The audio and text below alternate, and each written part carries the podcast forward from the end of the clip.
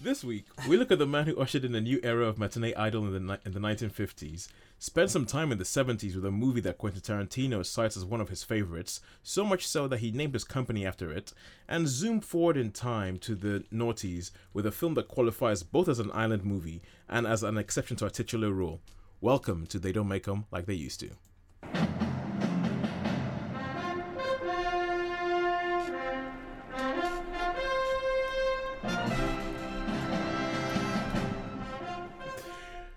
Yes, uh, you are listening to Sunshine Radio at St. Mary's Hospital on the Isle of Wight. My name is Tosin, and I will be your host for the next hour. With with me is the ever present, except for when he's not here, Sean. Oh yeah. How are you doing, Sean? Yeah, good, good, yeah. cool. Yes, and a warm welcome to our friends in the Luccombe ward today. More on that later. Today we did not go around our pet ward, Alverstone, but we will explain that later. And uh, now, what do we do on this show? I hear you ask. Well, first of all, we talk about old movies. We talk about films that were made before 1980s. Well, before 1980, and we talk about how lovely these films were and how great they were and how things would change and how it was different when all this around here was fields and stuff like that. And we go through four main areas. We talk about a bona fide classic. We always kick off with a bona fide classic that we say, this is a crowd pleaser. Anybody should go watch this film. Then we go into the hospital and we have a patient choice where we speak to the patients and we ask them a couple of questions. Usually, tell us the story of the first time you went to the cinema and also what's your favorite film of all time.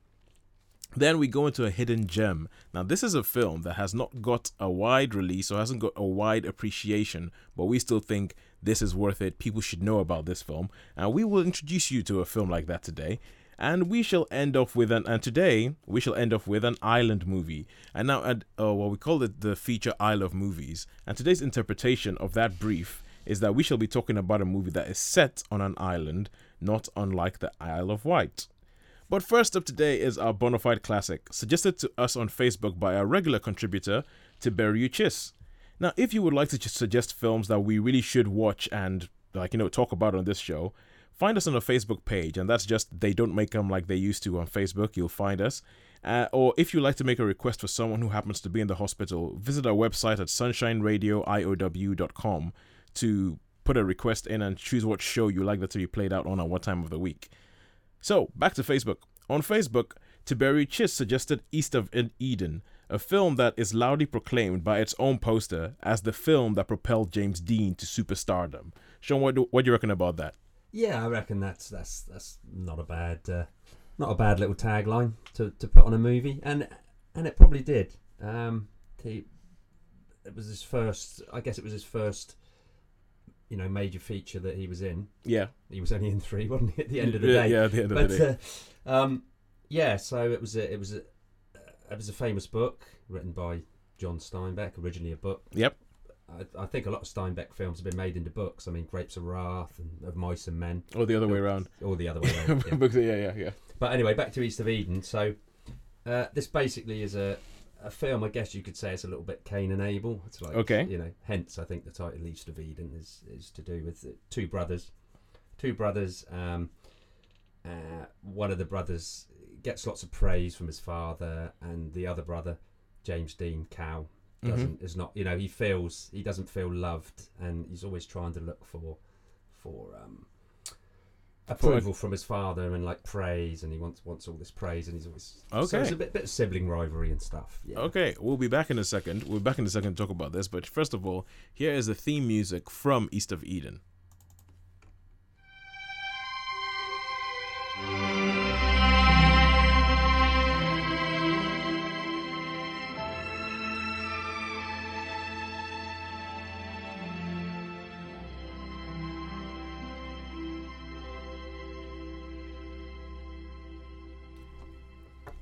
Yes, the opening theme for East of Eden. So you were so you- oh just before we went to play that you were talking about how the the story of East of Eden essentially echoes that Cain and Abel story, the biblical Cain and Abel story. Canaan, yep. And I think like I'm just looking at you seeing that even the names of the brothers are Cal and Aaron. so it's it's kind of like a very sort of like thinly veiled, thinly veiled Cain and Abel story. Yeah, yeah, yeah. And um, there's obviously, as in in most films, between siblings, between brothers, there's a, there's a lady involved. You know, a girl that's um. uh, so that there's a bit of rivalry there as well, and and they Well, gradually have fallen out. But it's um uh, basically the story of this James Dean wanting to be approved by his father. You know, Yeah. he needs he needs approval by his father, and he tries lots of different ways. But his mother actually is in. Um, she she runs a brothel. Okay. So the mother, the, the father's really really religious and yeah.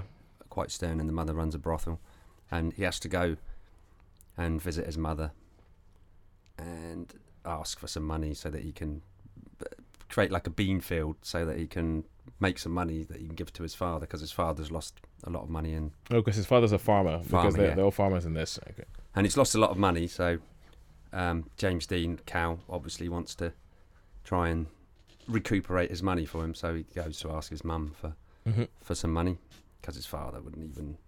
So, so I guess like uh, it's if, if you go back to the whole biblical thing, so they go like the religious father, so that would be like what God or something like that. God, yeah, or Yeah, like try- maybe Adam and Eve, and his Oh, mum's Eve. Maybe his mum the is, fallen, is like this fallen, like yeah. evil woman kind of thing. So, Yeah, so she's like Eve. She's the the, the bad one. And I, I mean, the girl that comes between the brothers probably is a bit of an Eve type character as well. Okay. But, but yeah, so I think you've got Dad, who's Adam, very righteous, and then you've got Eve, who's well, James Runs a brothel. runs a brothel, and Yeah. generally, Yeah. you know, not a, not a nice character. But like she says, I think there's a bit in the film where she says, "Well, you know, I run this thing. I can walk in here at daylight, and you get all the all the other people come in at night time, you know, and sort of skulk in. Whereas she's quite open about it. She's quite yeah.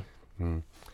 So, so with with this film, already, so it's it's it's quite okay. This was directed by Eli Eli Kazan, who also did like On the Waterfront and stuff like that. yeah, lots. Ended of up getting blacklisted during the whole McCarthy witch hunt and all that because this was made in '55 before all that all kicked off big time, and um, so it's directed by Eli Kazan. It's who is quite a well-known director, quite well-known director, quite big it- director. Yeah. yeah, and it's it seems like it's a lot. It's quite a bit of an ensemble piece because you have all these different people, all these different uh, characters, but it's mainly remembered, or is mainly. It seems like even when it was released, it was mainly noticed because of the fact of James Dean, the fact that this was the first film he was ever in.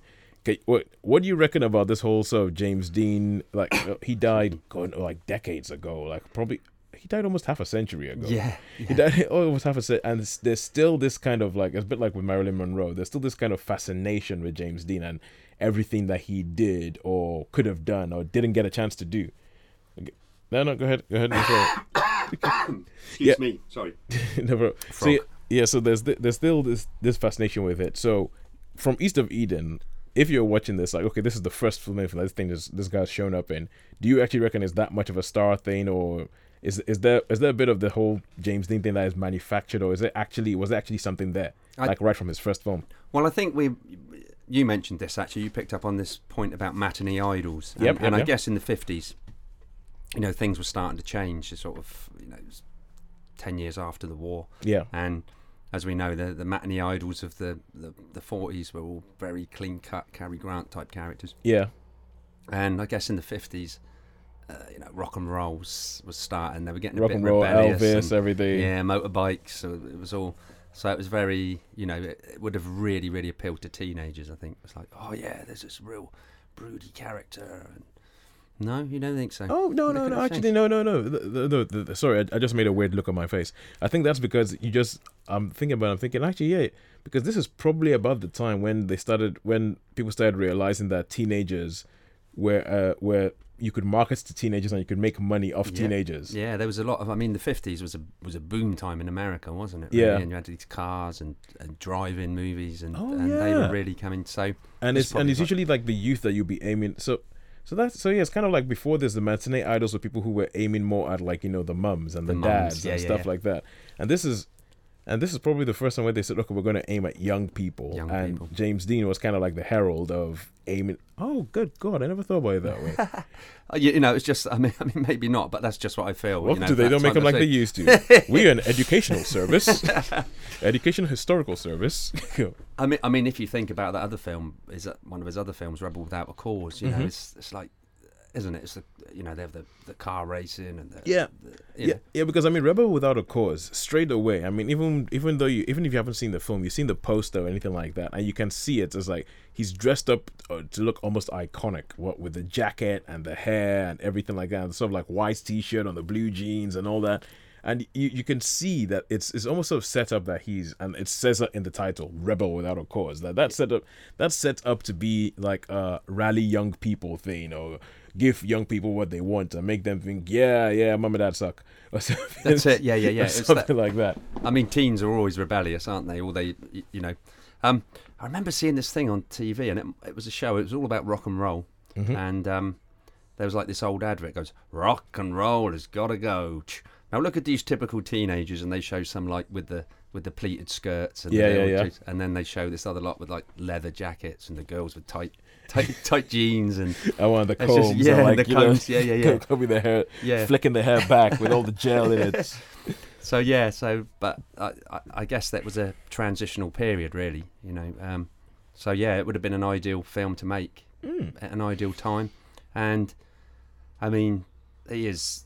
I mean, he's, he's a good-looking guy, isn't he? yeah James yeah Dean? yeah I mean, yeah James Dean, like- James yeah. Was a good looking guy yeah And uh, again, also, I think there's a myth as where he died early. You know, like you said Marilyn Monroe, Yeah. um, Elvis, and any Bruce Lee, anybody who dies just as they're becoming big, yeah obviously sticks in the mind of people. It- because you get, I get almost people sort of like imagine what it is they could have been and could then been, yeah. and they just go, oh, it would have been this, it would have been that, it would have changed the world, it would have blah blah.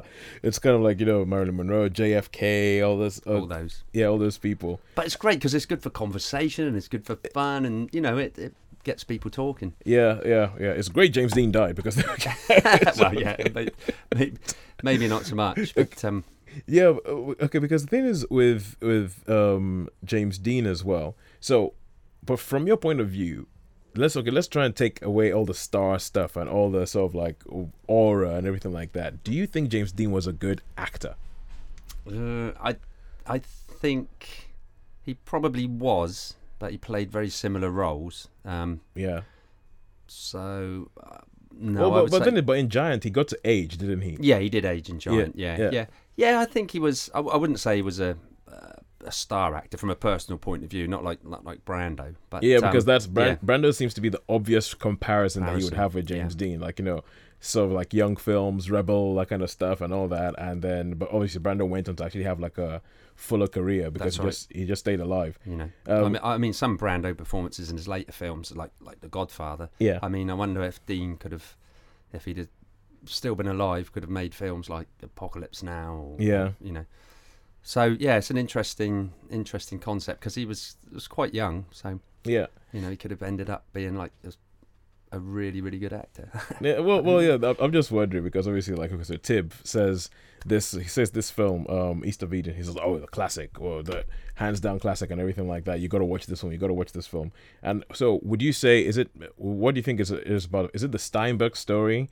Is it the Steinbeck story? Is it the actual uh, like Kazan film that he made or that he ended up making, or is it just the fact that it's James Dean? And if it is James Dean, is it a good act, good performance or just it's the fact it- that it's James Dean? Is it just a star quality? I would say it's a, a good performance, but it all comes together because of all of those things that you've said. You know, Okay. I think it, it's it, it's a combination with the with the director and the supporting actors as well. You know, it's it's yeah, I would say it's a combination of things. So I wouldn't say he would be a great actor, but yeah, it was a it was a good performance. yeah. But I like, I mean, Steinbeck movies. I think they can pull out some really good. In, um, I mean, I really liked Of Mice and Men. Yeah. The, you know the which um, the Burgess Meredith version, which Okay. I think's a great. You know, the original one. How you compare it to the Malkovich one, but that's great as well. Malkovich is great, but Yeah, yeah, yeah. slightly different. Anyway, we're going off track. Different, so- different eras. yeah, different eras. But uh, yeah, East of Eden. It's a it's a good movie. Yeah, I, you know, it's one to watch with your girlfriend or whatever. You know, so. Oh, cool, good stuff. So, like, a, a, a big sort of melodrama. Melodrama, Big, also, yeah. like a biblical melodrama moved to the American. Mid, well, uh, yeah, it was filmed around um in sort of mid California. Oh yeah, so yeah. around the, the the Bay Area. Yeah, uh, there's a lot of wineries and fields and um in that area. Yeah. Monterey. Yeah. And Salinas, all around that area. yeah. It's lovely. I'm gonna go visit in there soon. You're gonna, you're gonna go. I'm gonna go. James Dean country. yeah, yeah, yeah. All right. Okay. Cool. I mean, it's funny because the last couple of weeks, I was like, we've is it seems like all we've been talking about has been star appeal because we spoke about like uh, Jack Nicholson in okay, yeah, who I mean, for my money, is is a good actor. He is is a really really good. He's a good actor, but he kind of always plays himself. He plays himself, yeah. Yeah. So you see that I, I think we had this conversation before. You've got stars and you've Yeah. got what I think Actors, actors. yeah. Now, now Nicholson, yeah. I mean, I love him, but he is plays plays he plays he plays, he plays a version of himself. yeah. yeah, He plays, a ver- version of himself. And whenever he, so that's whenever he tweaks it slightly, and anything like that. When he plays OCD Nicholson in like as good as it gets, it's actually kind of oh yeah, this is a bit different. Different. You Yeah, know? yeah, yeah. So it's uh, you- we had that we had Paul Newman when we spoke about Cool Hand Luke. Um, we had uh, who who oh, we spoke about Burt Reynolds last week. Burt Reynolds, yeah. yeah. So who I think uh, those those are all they they were all people. I think probably more Newman and Reynolds. I'd say who are like you know actors who who well they're stars and they because they looked good and everything like that they became stars but they managed to do good work with Good it work with it. yeah. and and James Dean is somebody who I always wonder. I always wonder about him. Like you know, like I know we're talking about star appeal again. Yeah, yeah. How much of it was just kind of this hype that was built around him? It's a bit like it's a bit like the the Beatles when the Beatles went to America. I, I always wonder like how much of it was that they were good, how much of it was manufactured, how much of it was just that there wasn't really anything there Yeah. at the moment when they when they showed up, and then all of a sudden people were like, we're gonna attach to them. It's a bit like, and even if you bring it to today, I think One Direction. One Direction, I'm looking at them and I'm thinking that those guys came in and just because there was nobody for teenage girls to scream about, and they just filled this void. And once they filled the void, it was just like there was this. Need, it's more like it was more like it was the need of the teenagers to have somebody to worship yeah. that that made them big than it was anything that. Oh well, they played a big part more than it was anything of them themselves. And sometimes I wonder with James Dean whether it was just kind of like he just showed up at a time when teenagers were essentially ready, ready to rebel, Yeah. ready to have their own culture, ready to have their own say. And I think, um, like you know, you say like Kyle, the way he is in there, and the way he's in Rebel Without a Cause. so Yeah, I think it's that teenage angst. I think that's what it captured about the you, you know because it was always, I guess teenagers were, were nobody ever listened to them. Yeah. Ever and and they could really relate to that on screen. You know, Yeah. so it's like oh yeah, I can see. You know, especially in Rebel Without a Cause, they're like Yeah. oh I could really feel like that. You know, I'm not being paid attention to, and they don't. I'm not understood, and you know, so it, it would Oh, really oh. appeal to that side of a teenage nature, I think. And having a teenage daughter, I know what that's like. I know what teenage angst is like. you- you're on the receiving end. I'm on the receiving end. Yeah. All right, cool. Uh, and so we have that. So, so yeah, it then occurred to me that yeah, James Dean probably because I know I saw a documentary a while back that was talking about the rise of the teenager, or Mhm. like actually no, it was actually it was a documentary film. It was just called Teenage, and it was talking about how I, think before Second World War there wasn't really people weren't really talking about teenagers or anything like that. It wasn't like a recognized thing. It wasn't a culture. After the Second World War, it, it there was this culture about teenagers, and I feel like James Dean probably kicked that off. It, it probably was part of the beginning where they sort of like, well, yeah, that is our culture. That's what we're gonna be. This is what we're gonna stand for. I mean, I think I think somebody probably a bit earlier, like Frank Sinatra, that had a lot of appeal for the, the, the teenagers, you know, the bobby socks and things. But I think probably these films where it showed the actual angst and and, Yeah. and teenagers could really relate to. It was it was a lot more about anger. Anger, yeah, It was a lot more about Anger. anger than it was about just yeah, having a good time and going for a dance or something. yeah. That's it. Yeah, exactly. Yeah. So it's a good point there. Okay, so uh, we've been talking about that, but I think okay, last couple of weeks, as we said, we've been speaking about the star appeal thing, but we really need to talk about a film with a with a female lead soon We do. Yeah. We we, we, we need to. We need Shan- because at the moment I was, I was looking I was looking back and I was going, wait a second, uh, man, man, man, man, Yeah. uh, and that's why we had Sharon on this show. But Sharon has been on holiday for the last two weeks. I think that's just sh- selfish of her. Yeah, yeah, yeah. It would be good because we need some, some. I think you know. Sorry to any ladies out there. It does seem very male orientated at the moment. So we're trying and address that fact. Sharon, we're getting you back next week. We need something with a woman in it. With a woman in a big role as well. Or maybe it's just that Hollywood's sexist, but that's a discussion for another time. Well, there's a film coming out soon. Maybe we could discuss that later. Um, uh, Life? suffragette. Oh, suffragette. Yes, Yeah, yeah, yes, so- yes, so, suffragette. you know, and I mean, uh, I was listening to a film program on the radio, and it was saying uh, they're talking to Meryl Streep, and she was saying, you know, it's really difficult. It's even even at this time, it's difficult to get some strong yeah. female leads. Yeah, well, that that's been an age-old complaint has, for yeah, yeah. women, and and even some. Okay, we'll talk about that later. Yeah, yeah, we will. Yeah, there was we'll- something I was thinking. About, we, yeah, yeah, we can. We, will we'll move on. We'll move on. Okay, cool. Thanks so much. Thank you very much for that tip. And now, um, every Friday afternoon, I walk around Alverstone Ward in the hospital and ask patients two questions. Number one, tell us the story of the first time you ever went to the cinema, and number two, what is your favorite film of all time? Now I remember one week I was walking around Alverstone and I walked into this um walked into this bay. So you know how in the hospital have all these bays and they have like six beds in them. And so this had six beds in them, but it was all empty apart from one guy in one in one bed in a corner. And so this guy was sat down there with two people in a uniform. I thought was like a police uniform. And I thought, oh my God, maybe something happened to a policeman and two of his mates have come in to come see him. And then as I was walking up to the bed, I got close to the bed and I realized that he was handcuffed to the actual bed. And I was standing there going, why is the guy handcuffed to the bed? And, uh, and as I was walking up them saying, hi, I'm from Sunshine Radio and all that kind of stuff, little by little, two by two started like clicking in my head. And I realized that there's a prison just across the road. Just across the road. Just Two across the road. prisons. Yeah, two prisons just across the road from the hospital. And I was like, oh my God. Oh yeah, I guess like there's prisons, there's prisoners, and sometimes prisoners are gonna get ill and they're gonna need some. So I figured out that this guy was from the prison. Uh, he was actually a prisoner and had been brought in by, and the two guys who I thought were his police mates were actually the guards who were guarding him while he was in the prison. And so while I while this was occurring to me and I was freaking out slightly, and I kind of went, I kind of walked up and I was like, "Hi, I'm from Sunshine Radio, and we are asking people like a couple of questions about like you know first film they ever saw in the cinema. Would you be okay to be asked?" And the guy, one of the guys, just looked at me and just went, "No." I was, oh, thank you, bye, and just rushed, rushed out of the place. Now, today, Sean and I were walking around the hospital, and this happened again. Although, although this time round, it was a whole lot friendlier. I It would was, say yeah.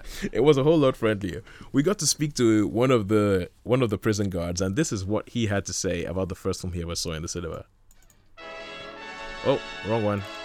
It would have been a Disney film. I guess it would have been something like Bambi, I guess, my first film. But I ain't got a clue what the songs are. Oh, no, no, I haven't. You used to watch Harold Lloyd. Don't tell lies. D- don't listen to him. Um, I think my auntie took me, I think, when I was about five. Uh, I think I got sick on popcorn. Uh, that was about it, I think, really. That's all I can remember. And how about the film itself? Do you remember much about the film? Ah, yes, I've seen it many a time since with my children, yeah. But, uh, no, I can't remember. I used to be in the Savoy down at Newport, the the picture house we went to. But, yeah, about. And when you think about Bambi, what stands out the most for you? Is it like a scene? Is it a bit of the story? Yeah, when the mother got shot, sad, all the kids cried. Yeah. Teaches you that uh, life still goes on, though, doesn't it? Right. Did you did you get that when you watched it the first time as a kid? Did you get that fact that his mum had got killed? Because you never Oh. actually see that, but No, no, no, you got it, you got it all right, yeah. And then Big Dad come in and No, no, you're on the radio tonight. Big Big Dad come in and stepped up the to the plate, then he and took over as his guardian. So, yeah, so yeah, very good, yeah. yes. So uh, we always we've had Bambi on the show before. We have. We've yeah. spoken about Bambi on the show before, and uh, so we obviously there's the April. Bambi's not one of these Disney films that has songs everywhere. It has like a couple of bits where they use music and all that kind of stuff. We played April Showers the last time, but this time round, I want you to imagine that you are a friend, and you are. This is like you know the first time you're actually going to the cinema. You sat down there, you get in there, you get your popcorn, you sit down, the lights go down, and then this plays to usher in the first experience you're ever going to have of the silver screen.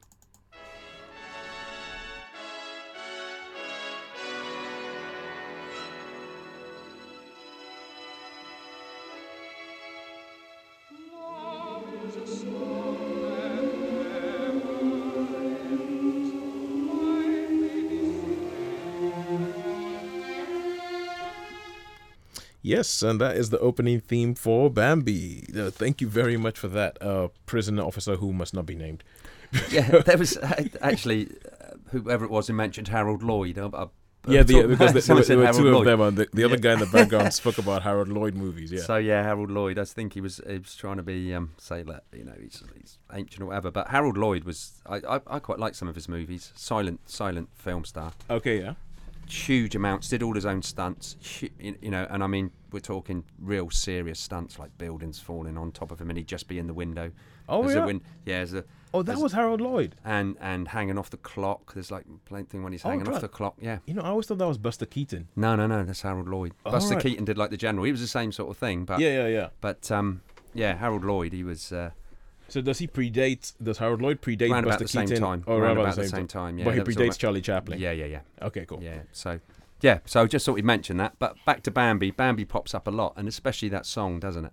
Wh- which one? The, The- April showers. April. Sh- oh yeah, we didn't play April showers. which is why we played the other one because that. Yeah, we've played, Yeah. we've played the other one a couple of times. It just like- shows you what influence Disney has on people, doesn't it? Yeah. Really. I mean, Yeah, because you know. the funny thing is that when we were even there, when we were even there, because also we spoke to one of the guys there, and he said that you know it was Bambi was the first film he saw, and the other guy said he was it was Robin Hood that he saw. so yeah. yeah, and we were just sort of going, and and, and they mentioned the fact that, um, or if you ask kids nowadays, they'll probably say it was Tangled or Frozen, Frozen. or something like that. And it's the fact that you look at it and you do actually think that. I, I made a comment. It was like it was like Disney, Disney providing your childhood memories for fifty years or something. yeah, yeah. and that, that they've they've sort of kept this stranglehold on like you know on on on childhood. childhood yeah, Yeah. well i remember when i was you know my sort of pre-teens and teens teenage years there used to be i think i've said this before many times used to be a cinema called the continental Oh yeah, and every holiday school holidays they'd show a disney film be Mhm. snow white bambi pinocchio and there would be queues seriously there would be queues all around the corner yeah yeah and I, I just remember because i mean there wasn't really tv was just three stations black and white and- Yeah, yeah. I, mean- I mean, even with us, I mean, uh, I remember the couple of years when I was up in London before moving to the island. There were a group, of us that used to get together and have Disney nights, where we would just essentially get together and watch like two or three Disney movies each night and everything like that. Because they, I think, okay, well, Disney. If you look at the history, people say all sorts of stuff and all that kind of stuff, and whatever you want to say about him, it, he what he he just figured out how to make like you know childhood and childhood memories a very sort of capitalist business model thing. and y- And, and but, but at the same time, you think about Disney movies and they're just like joyous pieces of magic. Yeah, yeah, yeah, they are. There's, but I mean, some of them are quite dark, aren't they? Yeah, yeah, Some yeah. of them are really dark. I mean, Pinocchio, Oh, of, yeah, uh, Pinocchio. which always pops up again. Yeah, yeah, Pinocchio. Pinocchio The bit where they and turn into Bambi stuff. donkeys. Yeah. Oh, good god. That's that's like really, really scary. And even in Bambi, where he was talking about like you know Bambi's mom getting shot, which is just that's just gone down in folklore. It has gone down. It's in gone on the folklore. of movies just about like you know that moment where Bambi's. I think a lot of people have referred to it as you know the loss of innocence, Yeah. where where it's like oh my what his mom got shot. You mean people's moms can die? That's it. Yeah. But, but but in all Disney cat films, there's always a there's always a couple of evil characters, isn't there? And a couple Oh, of yeah, couple yeah. of sidekicks. Although in Bambi, is there?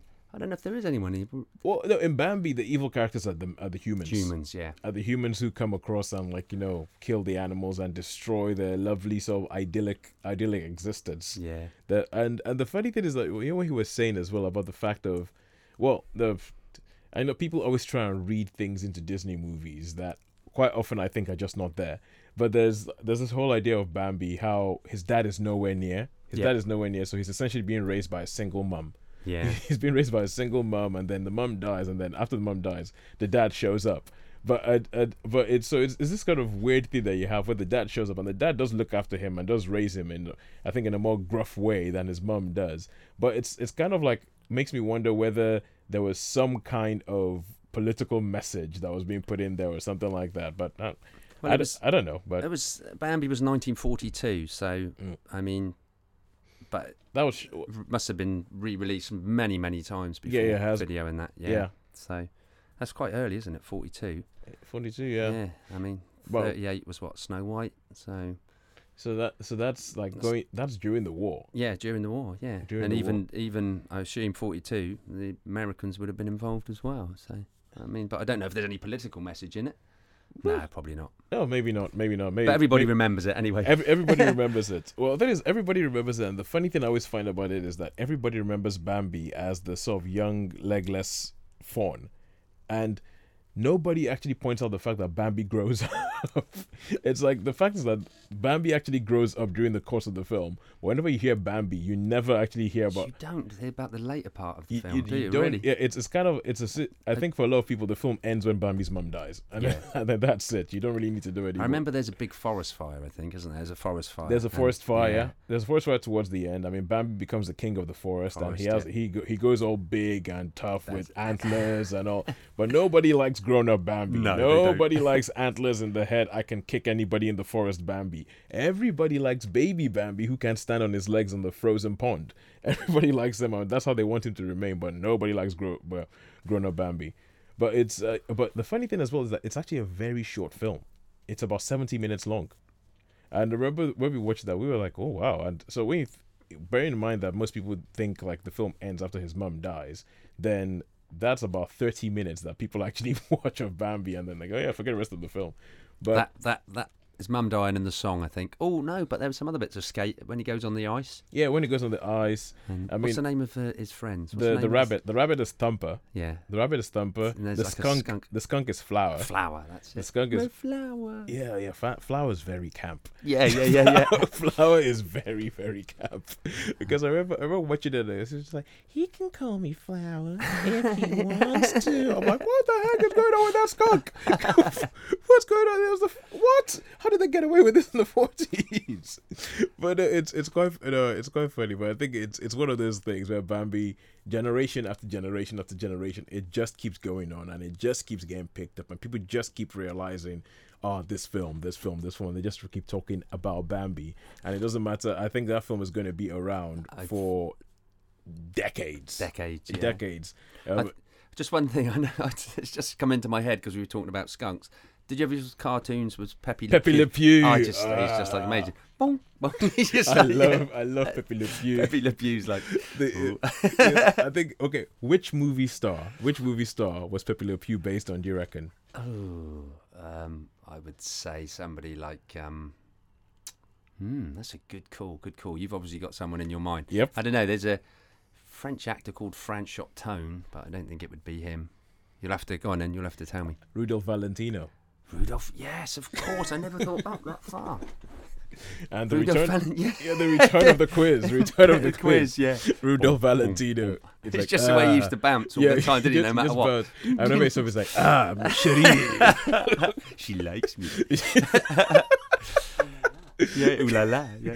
oh man, Pepe Le Pew. Okay, Pepe. Okay, cool. And then, and then it, but there's one. I don't know if it happens a lot, but there's one. There's a role reversal where the, the cat that's got the white stripe down, there's Oh, black yeah. paint goes down there, and the, the cat starts. He's like, whoa! And he suddenly changes his tune when he's getting chased. By yeah, when he's when he's getting chased. okay. Now that now that was a that was definitely a gender roles message in that. Those those those cartoons were a lot more sort of like clever than they let on. But all right, cool. Thanks a lot for that. I would just like to say thank you once again to a prison officer in the hospital. Thank you for that. Thanks for a nice walk down sort of memory lane for for well uh, down Disney memory lane. And now we go to the section of the show where we talk about our hidden gem, where we pick a film that we think this is a film, brilliant film, that many people just do not know about or haven't seen or should actually go hunt out if you can find it anywhere. And so, Sean, you've chosen the one this week, and could you tell us what film it is that you have chosen? Okay, this film, um, it's a film from 1977. It never got major released because it's it's quite a violent movie. I seem to have a, theme for violent movies anyway. But so it never got a, a, a major release. But this film really influenced Tarantino, Quentin Yep, Tarantino, Quentin I'm sure it. Um, and this film, he in fact, it influenced Tarantino so much that he named a distribu- his distribution company Rolling Thunder. Yeah. Um, film starring uh, William Devane and Tommy Lee Jones. Tommy Lee Jones, one of his, his, his early roles, I think, is like about his fourth film. So he's Yeah. got hair and he looks really young. and uh, so it's worth seeing just for that fact and for for some of the li- for some of the lines. He doesn't say much, but um, he's he's he doesn't say a lot, but there's some lines. I mean, it's uh, it's basically a um, a revenge film. Okay. All right. Cool. So I've seen a little bit about this film. So this film it kicks off with a plane landing back in America, and um, I think this is the plane that's carrying William Devane that is coming back into America Yeah. from the Vietnam War. and and Tommy Lee Jones. And- yeah, they've been prisoners for like nine years. They've been in the, the Hanoi Hilton for like nine years, but they come back. That's as a that's a prisoner of war camp. prison- yeah, that was in Vietnam. That was like uh, that's what the American POWs used to call their the prison, Hanoi Hilton. Okay, and it it so and it uh, it so they're flying back in, and it kicks off with this song by Denny Brooks, which I believe is called San Antone.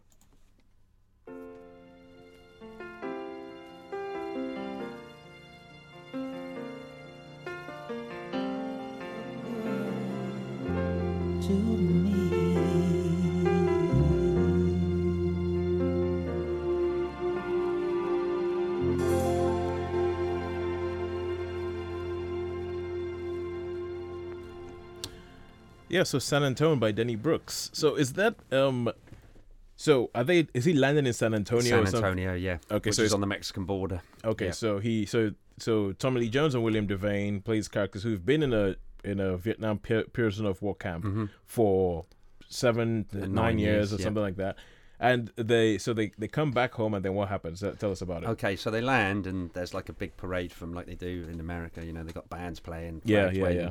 Like heroes, they're like back the and all heroes, that they're back heroes. And what the town decides to do is they decide to give William Devane a silver dollar for every every day he was in the prison camp. So Yeah. he's, he's got quite a bunch of money, and uh, obviously takes it home.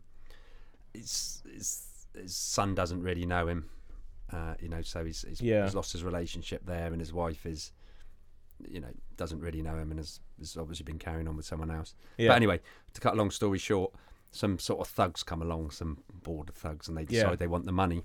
So they they start to torture him, and they, they put his hand in a waste disposal unit. I know this sounds really bad. Well, no, the thing is because So, I mean, you you, yeah. you you've mentioned it already, and the fact that you said this is one of Quentin Tarantino's favorite movies, I'm thinking, okay, straight up, this is going to be a violent film Yeah, yeah. because Quentin Tarantino, I think, I think he sees some sort of beauty in violence, quite frankly, a bit I- like Peckinpah. Yeah, that's it. And I think it was that era, you know, that that that late '60s, early '70s era was very much, you know, a lot of films were being made because I think the the censorship had become a bit more relaxed during. Oh yeah, yeah, But back to the movie anyway. So he has his hand, and, and they're torturing him. But of course, he can take all the torture because they tortured him in Vietnam. So Yeah. he's not going to say nothing. And then his wife and child come in, so they decide they're going to kill them. yeah, And it well, in the end, the the wife gives says, "Yeah, I, I, I'll get the coins. I'll get the coins." And so give him the coins, and then he shoots the wife, and they shoot him as well, thinking he's dead. But of course, he survives. yeah. So did they, sh- they shoot the son as well? They shoot the son, they shoot the,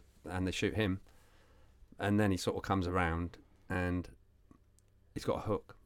He's got a hook. Oh wow, So, what he decides he's going to do is he decides he's going to he's going to obviously get his revenge. So, yeah.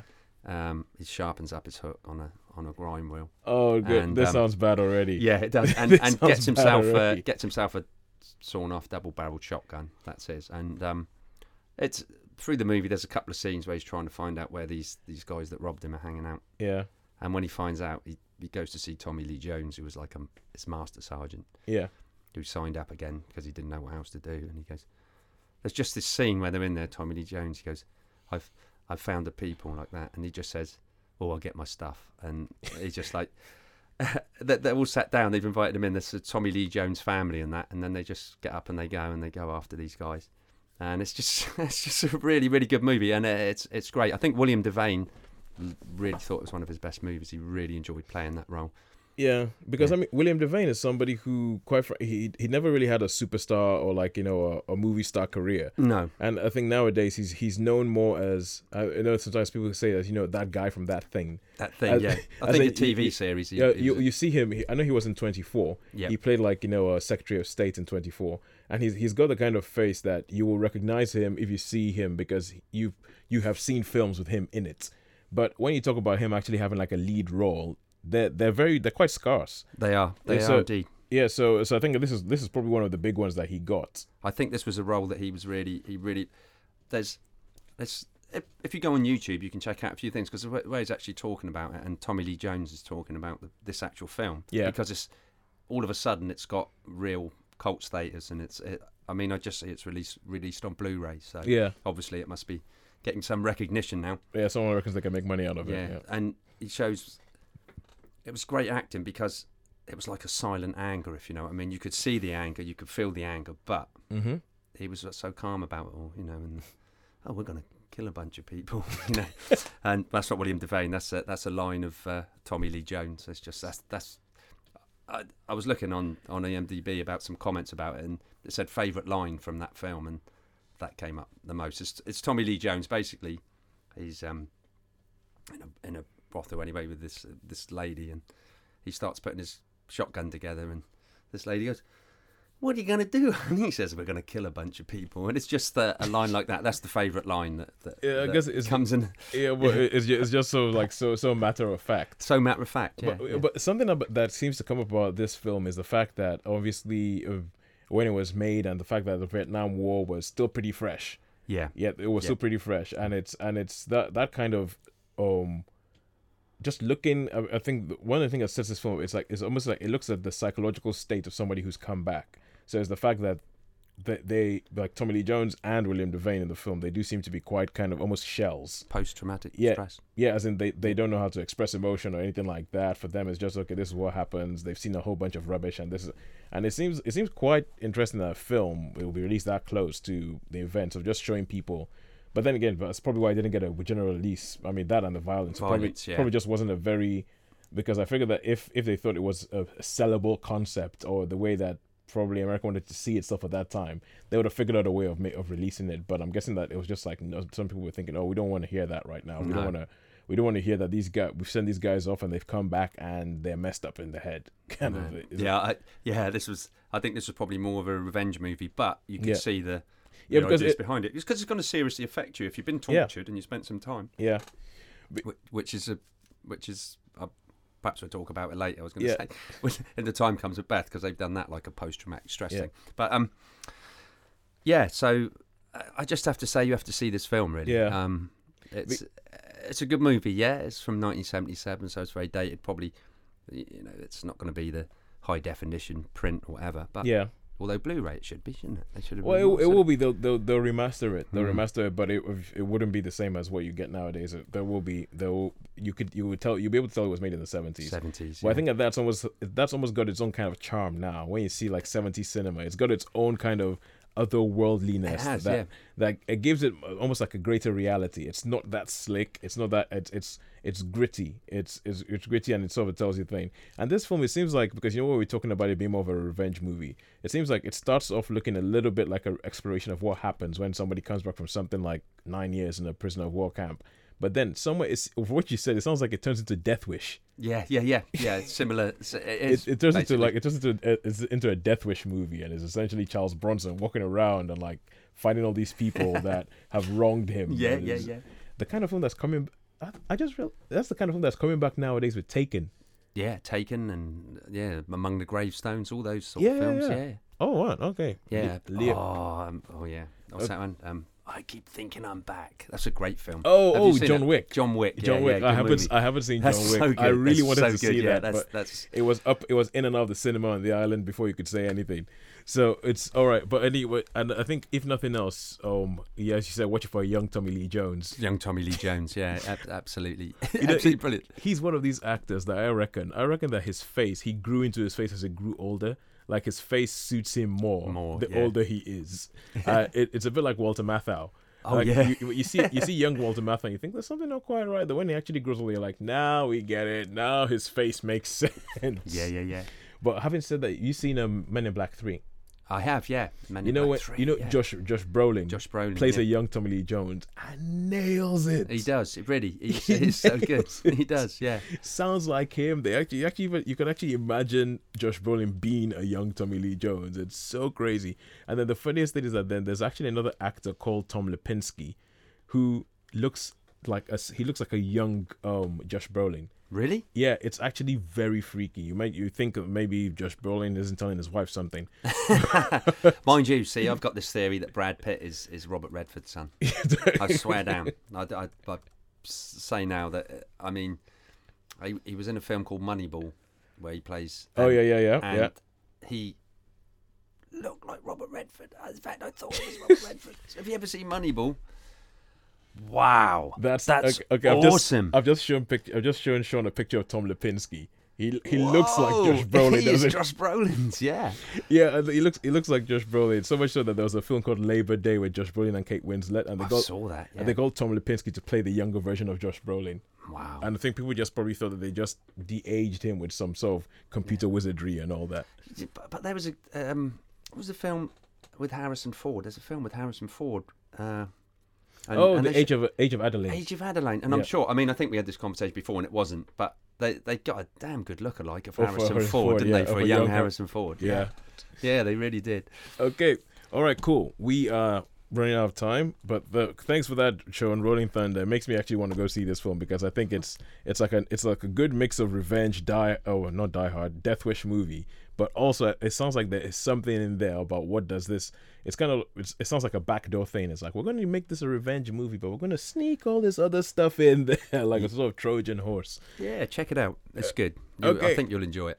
And now onto then area onto the section of the show which we call I Love Movies. I Love Movies, and this week we are talking about a film that could quite easily be in what uh another one of our features is, which is exception to the rule.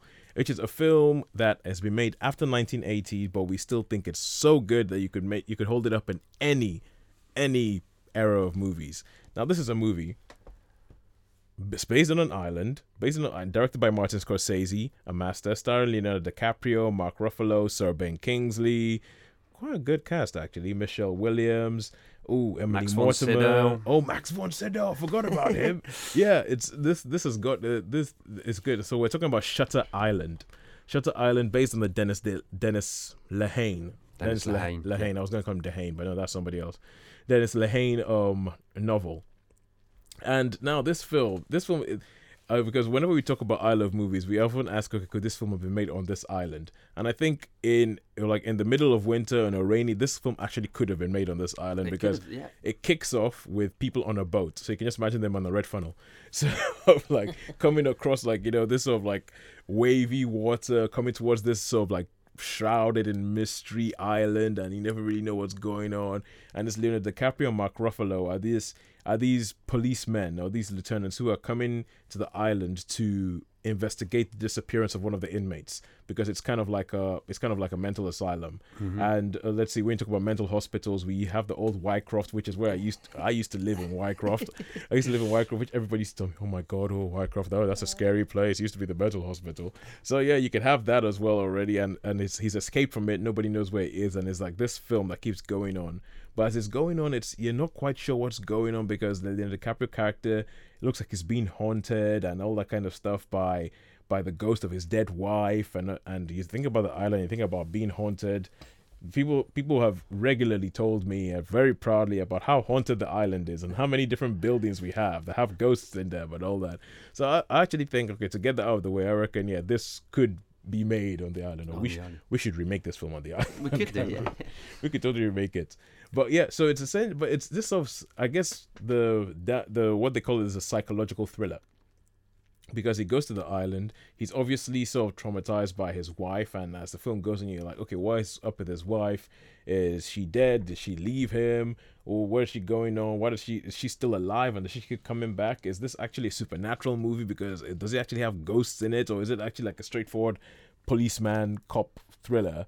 And the, and all that. But anyway, what do you think about the film? Yeah, I, I, I really like the film. I think it's. Um, I was just trying to think when we were saying about the island. Now, if I was to film it, you know, you know, um, Freshwater Bay, but Yeah. as you're going out of Freshwater Bay, Yeah. and you've got that chalk cliff up the top there. Yeah, yeah, yeah. And, and I reckon that would have been a good place to, there- to- yeah. to- you know, similar sort of theme because there is some, you know, there, There's a lot of cliffs. Yeah, Yeah, there's a lot of rocky cliffs in the film. Yeah. So I'd probably have it that way towards Woods and Needles. But anyway, yeah, no, back to the film. It's a great film. I I have to say I can't say enough about DiCaprio. I, I, I love him. I think he's just gone from strength to strength to strength, and all the roles I see him in, I, I really enjoy. Yeah. Um, so yeah, but the, the film itself, you never really know, do you? You- you don't never know what it is. You don't know if he's on, if they're drugging him, maybe he's an inmate, maybe Yeah, he's just yeah, seeing yeah. all these things going on and meeting people, and perhaps he's, you know, just delusional or Yeah. but but you know he's with his mate and all these different characters and the doctors are very mysterious as the, well. the Like doctors are very mis- Kingsley and Siddell, they both play these doctors, don't they? And they look at him all strange and Yeah. he's going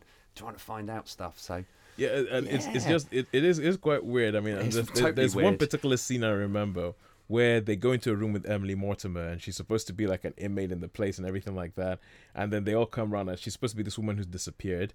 And th- the way that scene's going, you're watching and you're going, what's going on here? And you get this feeling that there's something off Something not quite right. but you yeah. can't put your finger on it. And then the the fact that like you know Leonardo DiCaprio and Mark Ruffalo show up at this place, but then it looks as if they're now trapped in the place and they can't go anywhere. And he keeps meeting all these different people, and they keep and the inmates telling one thing or another, and he's trying to uh, uh yeah. There's there's there's um there's a bit in the island where they just get off the boat, they get off the ferry, and, Yeah. and they're walking, and there's like this old lady, they're doing gardening and stuff. Look at the characters, and she just looks at him and just puts puts her finger to her lips and goes, "Shh." Oh, like that. yeah. That's pretty like whoa. Uh, that really really stuck in my mind. That one, do you know that? Oh, yeah, bit? yeah, She yeah, goes, and- just and looks then- at him and goes, shh. Puts her puts her finger to the lips. And, Oh, and then and then there's a bit right where they where they're interviewing all the inmates and all that kind of stuff. Oh, yeah, yeah, yeah, And like it's she all asks, coming she asks for a drink of water, asks for a drink of water, and then when they go, she writes like something like "Run out of this place Yeah, quickly, it, or, run." run on this people," and hands it to him, and it's it's it's and it just goes on, and then obviously then it's and it's one of these films that has